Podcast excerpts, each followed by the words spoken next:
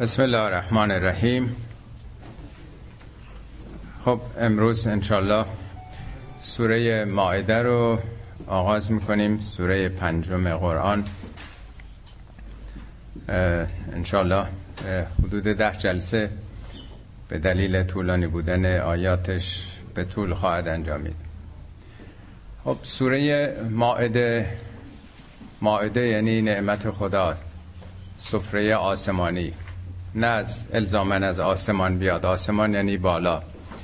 نعمتی رزقی سفره که خدا عنایت کرد به پیروان حضرت عیسی. از آیه 114 این سوره این نام گرفته شده. این سوره در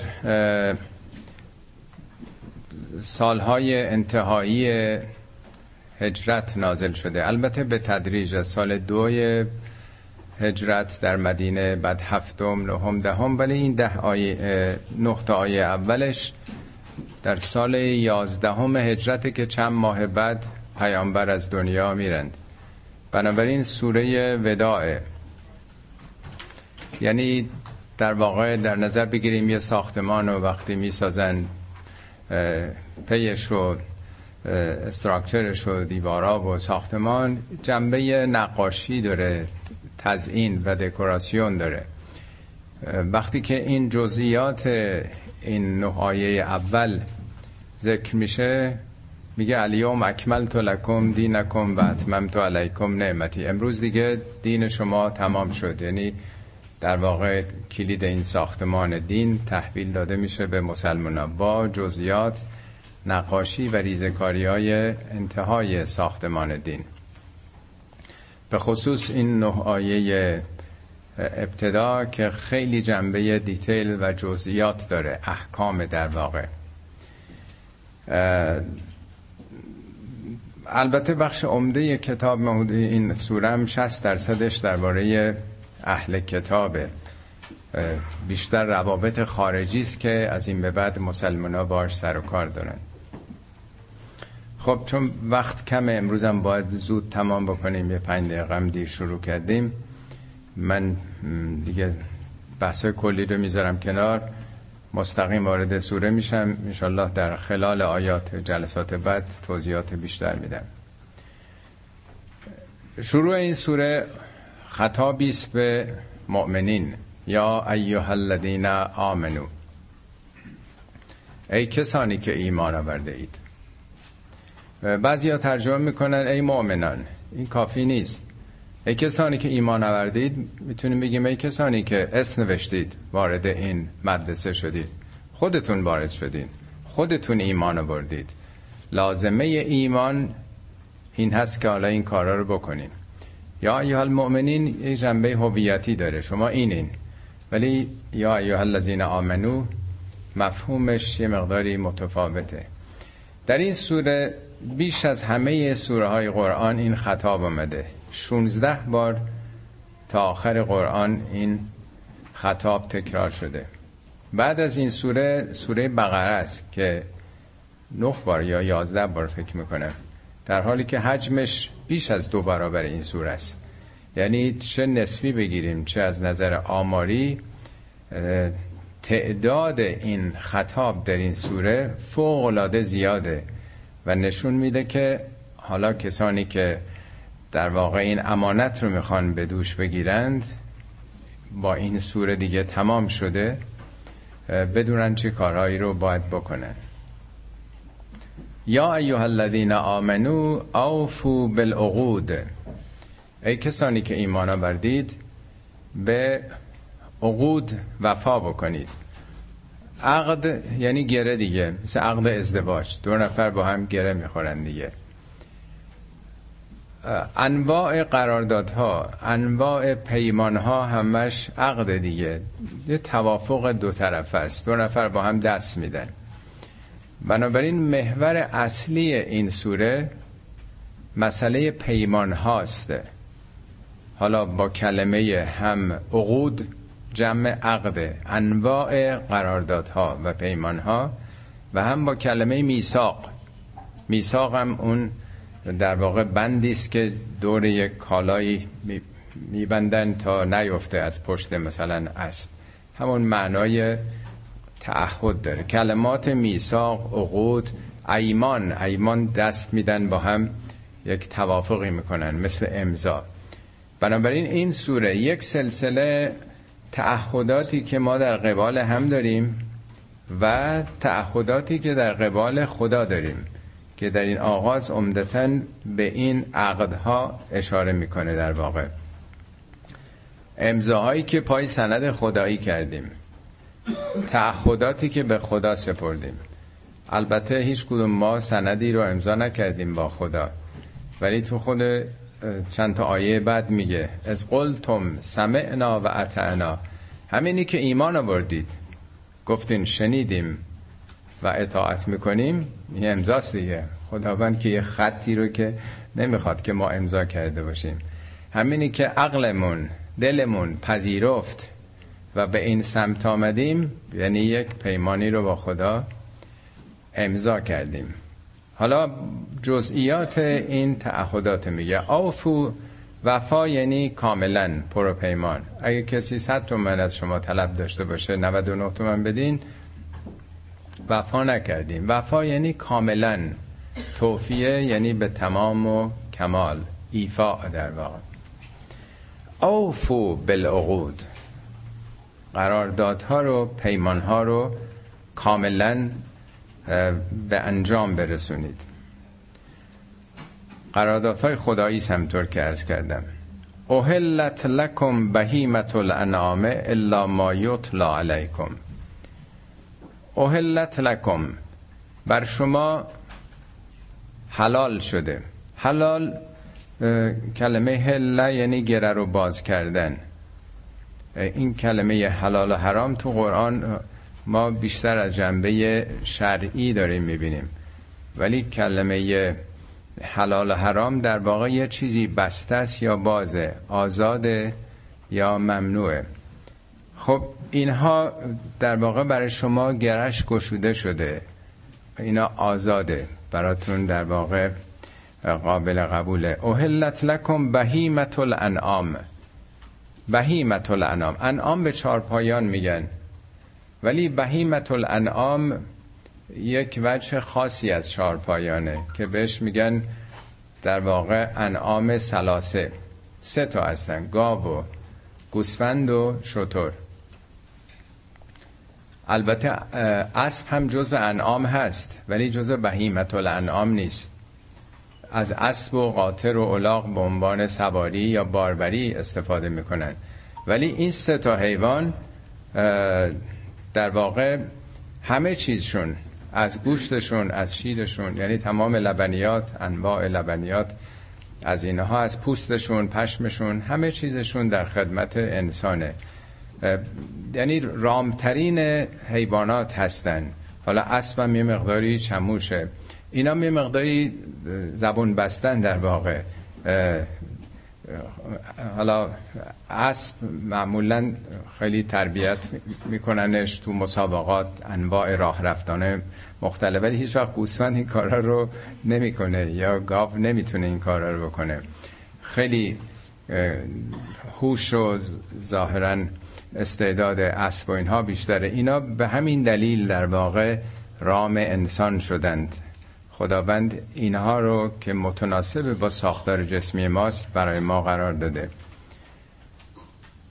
الا ما یطلا علیکم مگر اونچه که بر شما خوانده شده یعنی گفته شده بهتون. یعنی همه انعام بر شما بهیمت الانعام آزاده. اون چی گفته شدم اون چارتایز یکی مرداره یکی گوشت خو که قبلا اینا تذکر داده شده یا خون حیواناته. یعنی میگه به استثنای اون مواردی که ذکر شده گوشت اینها برای شما حلاله. البته غیر محل, محل سعیده و انتم حرمون. به غیر از این که در حالت احرام باشید یعنی وقتی که در مکه هستید در حالت احرام قرار دارید اون موقع سید ممنوعه. البته مدتش خیلی کمه دیگه. یکی دو روز بیشتر نیست وقتی که در حالت احرام آدم تو مکه است. حالا اون داستان مناسک حج به جای خودش هست. ان الله یحکم ما یرید. خداوند آنچه که اراده داره انجام میده. طبق ارادش عمل می‌کنه. ملاحظه میفرمایید یک سلسله حلال و حرام هایی مطرحه. البته همطور که عرض کردم ما بیشتر حلال و حرام اون جنبه شرعی شو داریم می‌بینیم. کلمه حرام در قرآن 25 بار اومده فقط یه موردش سوره نحل به معنای حلال و حرام شرعیه. 23 بارش راجع به حج. مسجد الحرام بیش از همه مسجد الحرام حرام یعنی حرمت ها احترامات. اینجا کانون حقوق حرمت هاست کسی که به اون مکان میاد حرمت ها احترامات نرم ها و قوانین رو باید آموزش بگیره. مسجد الحرام یا شهر الحرام در ماه شهر به معنای ماه دیگه. در ماه حرام ماهی است که آموزش حقوقه آموزش حرمت هاست به معنای حلال حرام نگیرید اینا رو. یا مشعر الحرام وقتی که حاجی به حج میره میگن احرام بست. اون دوتا حوله سفیدی که تنش می‌کنه بقیه رو می‌ذاره میگن احرام بست از این به بعد وارد یک سلسله حرمت هایی میشه. علف نکنه گیاهی از بین نبره حیوانی رو نکشه توهین نکنه دعوا نکنه. از اون به بعد بر خودش یک سلسله قوانینی رو فرض می‌کنه یعنی فرض که شده است. یا میگن طرف محرم شد. محرم شد یعنی در این حالت احرام قرار گرفت. این واژه حرام بیش از همه 23 بار از 25 باری که کلمه حرام در قرآن اومده درباره مناسک حجه که اصلا معنای حلال حرام به اون معنا نیست. همون احترامات حرمت ها و حریم است که انسان باید رعایت بکنه. انسان بیبند و بار نیست قانون جنگل نیست. یه جاهایی رو باید احترام بذاره حرمتش رو رعایت بکنه. یعنی همون حقوق که امروز در واقع دربارش صحبت می‌کنیم. آیه بعدیش یا ایها الذین آمنو لا تهلوا شعائر الله ولا شهر الحرام. بازم می‌بینیم خطاب به مؤمنینه. ای کسانی که ایمان آورده اید لا تهلوا شعائر الله. شعائر خدا رو تهلو مقابل تحرموه.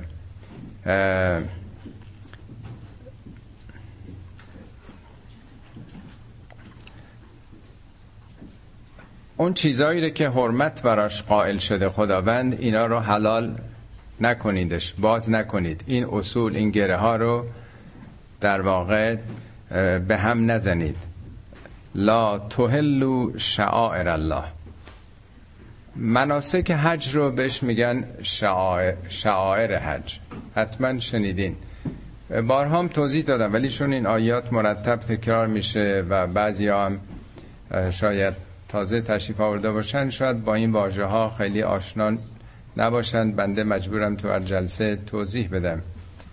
و بعد چون ضبطم میشه شاید شنوندگان بعدی آشنایی نداشته باشن شعار و شعور و شعائر و اینا همه از یک ریش است. شاعر به کسی میگن که نکته سنج ریشه همه اینا از شعر میاد. شعر به مو میگن موی سر چون خیلی نازکه. شعر. شاعر کسی است که نکته سنجه مسائل ظریف رو می‌بینه. شعور به حس درک جزئیات و فهم دقیق گفته میشه. آدم با شعور کسی است که دقیق می‌بینه زرافت ها رو می‌بینه. شعائرم یعنی چیزهایی که احتیاجی به یه مقداری شعور داره. یه مقداری جنبه شاعرانه داره. یعنی سیمبالیکه یعنی نمادینه همینجوری آشکار نیست. شعارم همینه. شعار یک ملت یعنی خلاصه شده اون خواسته هاش اون آرمان هاش در چند تا کلمه. بنابراین شعائر حج یعنی مناسکی که در حج انجام میشه معنای آشکار و ساده ای نداره. دور این خانه هفت بار گشتن چه معنایی داره؟ یه مقداری باید آدم فکر بکنه این راز و رمز رو دریافت بکنه. سعی صفا و مروه کردن چه معنایی داره؟ از این بر بدو به اون بر برو بیا برو. اینا خیلی روشن و آشکار نیست. ببخشید ممکنه خواهش کنم پذیرایی رو به عقب بندازین. بنابراین این معنا یه مقداری باید جلب توجه بکنه که منظور از شاعر حج این مناسکی که همینطوری رفتن روز هشتم نهم به صحرای عرفات بعد هنگام غروب حرکت کردن به عرفات چند ساعت اونجا موندن بعد با غروب خورشید حرکت کردن به مشعر الحرام. از اونجا با طلوع حرکت کردن به صحرای منا اینا معنای ظاهری نداره. همش شعائره. در قرآن هست میگه ان الصفا و المروه من شعائر الله. صفا و مروه جنبه نمادین داره سمبولیک داره جز شاعر خداست. یا میگه ولبدن جعلناها لکم من شاعر الله. شطور چاقی که قربانی می‌کنن از شاعر خداست. نه اینکه حتما شما باید شطور چاق قربانی بکنید. یعنی همه اینا نمادین قربانی. در یه جای دیگه میگه نه گوشتش به خدا می‌رسه نه خونش. فقط تقوای شماست هدف خدا. پس اگر حد اکثر اون چیزی که آدم می‌تونه در راه خدا بده این یه معنای نمادین داره. میگه ول بود نه بود نه این شطور چاق که بدن داره. این معنای نمادین داره. در قرآن میگه لن تنالوا البر حتی تنفقوا مما تحبون. هرگز به مرحله نیکی نمی‌رسید مگر از اون چه دوست دارید. انفاق بکنید. میگه مبادا چیزی که خودتون مصرف نمی کنید بخواین به دیگران بدین. ولا تیمم الخبیث منه تنفقون. اون چیزی که خودتون خوشتون نمیاد بخواین بدین. انفقوا من طیبات ما رزقناکم. از بهترین اون چه که بهتون روزی دادن بدین. بنابراین مهمه که وقتی که در آستانه خانه یار قرار می‌گیره انسان بالاترین چیزی که داره بخواد بده. بنابراین معنا داره. اینا همش شاعره میگه این شاعر رو پایمال نکنید. بی اهمیت تلقی نکنید. ولا شهر الحرام همچنین ماه حرام رو. در قرآن هست که تعداد ماهای سال دوازده ماه است. روزی که آسمان ها و زمین و خدا خلق کرد در نظر تقسیم زمانی یوم خلق الله السماوات و الارض میگه منها اربعت اربعتون چهار ماهش حرامه. یعنی رجب زیحجه زیقعده و محرم. حرام یعنی در این ماها حق جنگ ندارید. حق درگیری ندارید. مجبور کرده انسانها رو که ادامه نتونن بدن این وسط. حالا بگذاریم ما هشت سال با عراق دو تا کشور مسلمون جنگیدیم و اعتنایی هم به اینها نکردیم. میگه اینو رایت بکنید. اینا جز شعائر خداست. ولل هدیه. هدی در واقع از همون هدیه است در واقع. هدیه هایی که حالا دارین با خودتون اونو گوسفندایی که میبردن اینا در واقع جنبه هدیه داره. معنای هدی از همون ریشه هدایته. هدایت یعنی به مقصود رسوندن. هادی یعنی کسی است که مسافر رو به مقصد میرسونه. در زبان عربی هدیل عروس الا بعلها بردن عروس به خانه داماد رو هم هدی میگن. یعنی در واقع تو مثل این که عروس داری می‌بری به خانه داماد. تو داری آنچه که زیباترین داراییت وجودته می‌خوای بری هدیه بکنی در مقصد این سفر. در واقع اسم این گوسفندایی که حالا دارن می‌برن هدی گذاشته. والقلائد. بعضی هاشون رو برای اینکه قاطی نشه بدونن این مالکیه یه چیزی دور قلاده مانندی تنابی. مثلا یه چیزی حلقه توقی دور گردن اینها میبستن. اینا رو میگن قلاده. تقلیدم از همینه دیگه. یه نوع قلاده به گردن بستن. اینا هم در واقع مشخص بوده. حالا شطوری یا گوسفندایی که علامت داشته. ولا آمین البیت الحرام. و همچنین حرمت آمین که امام و امت و اینام از همین هست یعنی کسانی که آهنگ اون خانه رو کردن رهسپاران خانه خدا. اینا اونجا نرفتن برای یک هدف دیگه ای اینا قصد خانه خدا رو کردن. آمین البیت. قصد اون خانه رو کردن. ره سپاران اونجا هستن راهیان اون خانه هستن. یبتقون فضلا من ربهم. اینا اونجا نرفتن برای سود برای تجارت. دنبال فضل مالی نرفتن. فضل یعنی اضافه فزونی. نرفتن که مالی رو هم بگذارن. نرفتن اونجا یک گردشی سیاحتی بکنن. دنبال فضلهای ربوبی رفتن فضیلتهایی که ارتباط به پروردگار داره. و رزوانن اونجا دنبال رضایت نفس خودش رو نرفتن. نرفتن کسی دیگرم راضی بکنن. رفتن ارباب کل رو راضی بکنن. رفتن معشوقشون رو راضی بکنن. پس احترام کسانی که یه همچین نیتی دارن نه جنگ دارن نه قصد دعوایی با کسی دارن. فقط می‌خوان از فضیلت های ربوبی بهره ببرند و او رو راضی بکنند.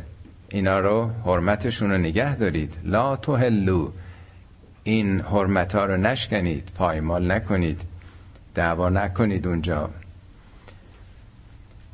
و ازا حللتم فستادو وقتی که حللتم هم باز همون ریشه حلاله. یعنی دیگه از احرام آمدین بیرون. حالا اون لباس رو برداشتید حالا می‌تونین دیگه سید بکنید. حالا که اینا نیاز نیست ولی اون موقع که این آیات نازل شده شاید تو همین 50 سال 100 سالم پیش با هواپیما که اونجا نمیرفتنه. یه ساعت دو ساعت بعد وارد جده بشن. سفر حج بعضی یا شیش ماه یک سال طول میکشیده وقتی می‌رفتن می‌رفتن. ناامن بوده میمردن خیلی ها تو با خودشون که نمی‌تونستن غذایی ببرن. چقدر آدم می‌تونه با خودش حمل بکنه؟ مسافر خونه هم نبوده جاده هم نبوده. اکثر غریب به اتفاقشون هم پای پیاده را میافتادن. تو را دیگه هر چی گیرشون میاد پرنده ایه نمی‌دونم. حالا چه چیزایی رو سید می‌کردن؟ یا کسانی که راه دریایی می‌رفتن ماهی به حال سید می‌کردن.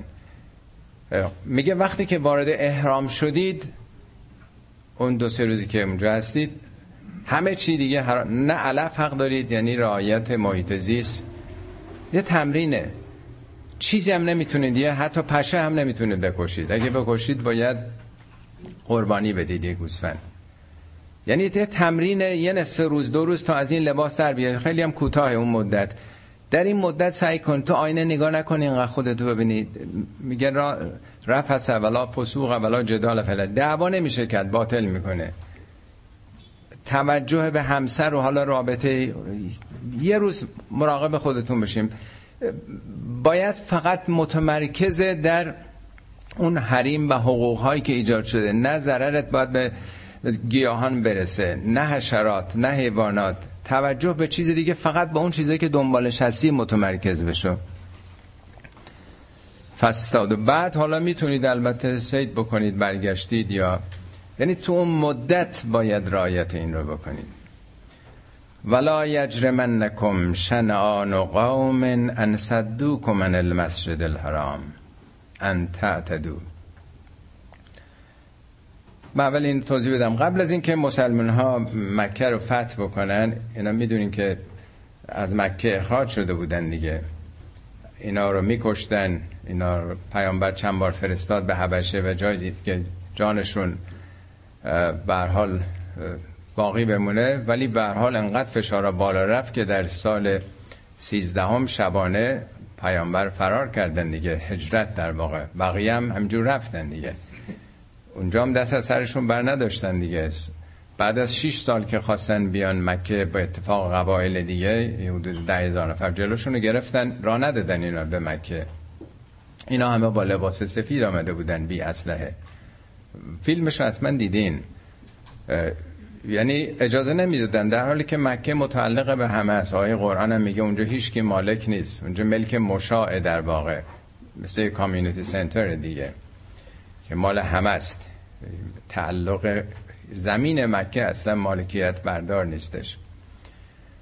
خب بعدا حالا مسلمان ها سال نهم هشتم نهم تونستن مکه رو فتح بکنن. خب حالا میگن خب حالا ما نشون میدیم تلافی می‌کنیم.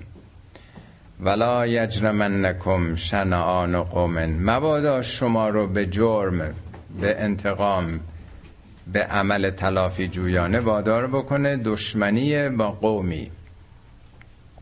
الا ان صدوکم عن المسجد الحرام که چون شما رو مانع شده بودن مسجد الحرام ان تعتدو که بخواین حالا تعدی بکنید به حقوق اونا تجاوز بکنید.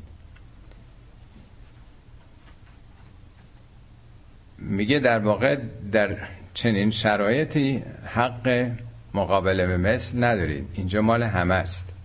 از پیامبر اسلام هم نقل شده که در سه چیز نمیشه مقابله به مثل کرد. یکی در مورد قرارداداست یکی در مورد در واقع عهد یکی هم در مورد پدر و مادری که بدی هم به شما بکنن حق ندارید که مقابله به مثل بکنید. و تعاون علی البر و تقوا. سعی کنید که تعاون از اون میاد از یاری. همکاریتون معاونتتون بر اساس نیکی و تقوا باشه. ولا تعاونوا علی الاثم والعدوان. مبادا همکاری شما در واقع مشارکتتون بر اساس اسم و عدوان باشه. این دوتا مقابل همه بر و تقوا. در برابر اسم و عدوان. عدوان یعنی تجاوز به حقوق دیگری. تقوا یعنی سلف کنترل از وقایه میاد یعنی ترمز. تقوا همون پروا پیشگی بهش میگن. آدم بر نفس خودش مسلط باشه. عدوان یعنی به حقوق دیگران تجاوز بکنه. بر به وسعت نظر میگن اوپن مایندد بودن میگن. مثل بر بر یعنی دشت. تا چشم کار می‌کنه چشمانداز هیچ مانعی نیست. یه وقت آدم با خودش و همسر و خانوادش اینا خوبه خودخواه یکم بالاتر. همسر و فرزند یکم بالاتر. فامیل به معنای ایرونیش. یکم بیشتر همشهریا بعد هموطنان بعد جامعه بشری بعد همه انسان ها محیط زیست هی وسعت دید آدم میره جلوتر. مثل بر دشت. بر به گندم هم میگن که خیلی خیرش از قدیم رزق اصلی بشر بوده. برم یعنی در واقع وسعت نظر انسان. یه اصطلاح تو فارسی میگن دریادلی. انسان باز باشه. در هیچ بعدی از ابعاد اندیشش صد و مانعی نباشه. اگه کمک می‌کنه این کمکش حد و حصری نداشته باشه. حتما باید مسلمان باشه حتما باید شیعه باشه حتما باید هموطن باشه. در اندیشش نسبت به خدا. در قرآن میگه که هم کتاب خودتونو هر کتابی کتابای دینی موسی، عیسی، ابراهیم اهل بر رو قرآن معرفی کرده که چگونه در ابعاد مختلف حدی براشون وجود نداره. یعنی یک انسان گسترده شده در واقع. مقابلش اسمه. اسم یعنی تنگ نظری خودبینی. دنیای بسته. مواردش رو گفتی یکی زنا. زنا فقط لذت لحظه خودش رو می‌بینه. ربا در واقع. گناهانی که میگه اسمه درش تماما بسته بودنه. میگه اینا ان کتاب الفجار لفی سجین. مثل که تو سجنه تو سلوله. بستن اینا دنیاشون. میگه سعی کنید که کمکتون به هم دیگه مشارکتاتون در امور باز که خیرش به همه برسه گسترده باشه و کنترل نفس باشه نه کارهایی که تجاوز به حقوق دیگرانه. و الله ان الله شدید العقاب. خدا رو در نظر بگیرید که خداوند شدید العقابه. آیه بعدیش هم توضیح کوتاهی خدمتتون بدم. بعد به قسمت بعدی برنامه که در پیش دارن می‌رسیم. حرمت علیکم المیته در قرآن چهار تا چیز بر ما حرام شده. به جز این هیچ چیز دیگه اینو نگفته حرامه. چیزایی که مسلمه فقط همین چهار تاست در واقع. حرمت علیکم المیتت و میته یعنی اون چیزی که مرده باشه یعنی مردار. و دم یعنی خون. خون حلال نیست. و لحم الخنزیر گوشت خوک. نه پوستش نه اسخونش نه چرمش. گوشت خوک. و ما اوهل لغیر الله بهی. اون چه که برای غیر خدا اوهل با هی حبز نهی جیمی. اوهل صدا بلند کردنه. بچه که بچه نوزاد به دنیا میاد اون گریهی که می‌کنه از همین کلمه رو به کار میرن یا حاجی ها وقتی لبیک میگن صداشون بالا میشه همین کلمه رو. هلال ما هلالم با همینه دیگه. وقتی هلال عید فت می‌دیدن همه هل هله می‌کردن. اوهل غیر الله یعنی برای غیر خدا هل هله کردن براش. اون موقع در آستانه بتها که گوسفند و یا شطور رو هرچیری میکشتن مثل ما که تشریفاتی داریم کف می‌زنیم هورا می‌کشیم اونام هل هله می‌کردن سوت میکشیدن یه آداب و تشریفاتی داشتن دیگه. طبیعتا کردیتش به بتها داده می‌شد دیگه. بتها بزرگ می‌شدن تو اون جامعه. بتها مقابلش بودن اینا به نام اونها اینا رو میکشتن. یعنی در واقع موجودی رو که خدا آفریده کسانی که حالا گوشت مصرف می‌کنن این رو به حساب اون بتهایی که به افتخار اونها میکشتن. مثل گاو و گوسفندی که در پای مقامات و مسئولین کشته میشه به افتخار اونها یا به افتخار اشخاص که همه اونها همین حکم داره. میگه اینا حرامه. ما اوهل لغیر الله به. حالا بعد از این میتر رو زیر مجموعه رو میگه. والمخنقه مخنقه اینی که خفه شده. میگن مگه خورناق گرفتی که حرف نمی‌زنی؟ خورناق یعنی گلوت گرفته دیگه نیست؟ آنژین هم میگن خورناق دیگه در زبان عربی. حیوانی که خفه شده باشه میگه حرامه. زیر, زیر مجموعه میت است. ول موقوزه اگه ضربه زده باشن به اون حیوان. ول متردیه اونی که پرتاب شده باشه. اون موقع می‌خواستن راحتتر بکشن. حالا که دیدین تو این کشتارگاه ها با ضربات سخت می‌زنن که راحتتر بکشن یا برای اینکه خونش نره خفه می‌کنن. و نتیه یا اونچه که شاخ زدهش کرد. دو تا حیوان دو تا گوز مثلا با هم دعوا می‌کنن. خب شاخ شاخشون یکی رو می‌کشه. میگه اینا حرامه. و ما اکل از سبا اون که درندگان خورده باشن. نیم خورده یه درندگان. الا ما زکیتم. زکیتم و ترجمهش می‌کنن مگه مثلا زف کرده باشین قبلا. ولی چرا نگفته زبهتم زکیتم از همون ریشه زکاوت میاد با همه. یعنی مسئله زکاوتی می‌خواد یک هوشمندی می‌خواد که آدم بفهمه که اون چی که خدا آفریده به حساب بتا نذاره چگونه بخوره چی بخوره چه مقداری بخوره. کلمه ای در واقع اینجا اومده که یه مفهوم هوشمندی و ذکافت داره. و ما زبه علن نصبه اون چه که در آستانه بتها کشته شده که هم عرض کردم مثل مقامات و مسئولین. و ان تستقسمو بالازلام یا اینکه حالا گوشت قربانی رو بخواین که با قرعه کشی تقسیم بکنید. شبیه قرعه کشی هایی که خب همه جای دنیا هم هست. همین هفته پیش این قرعه کشی که تو امریکا بود دیدین یک میلیارد و دویست میلیون تومن رقمش بود دیگه نیست؟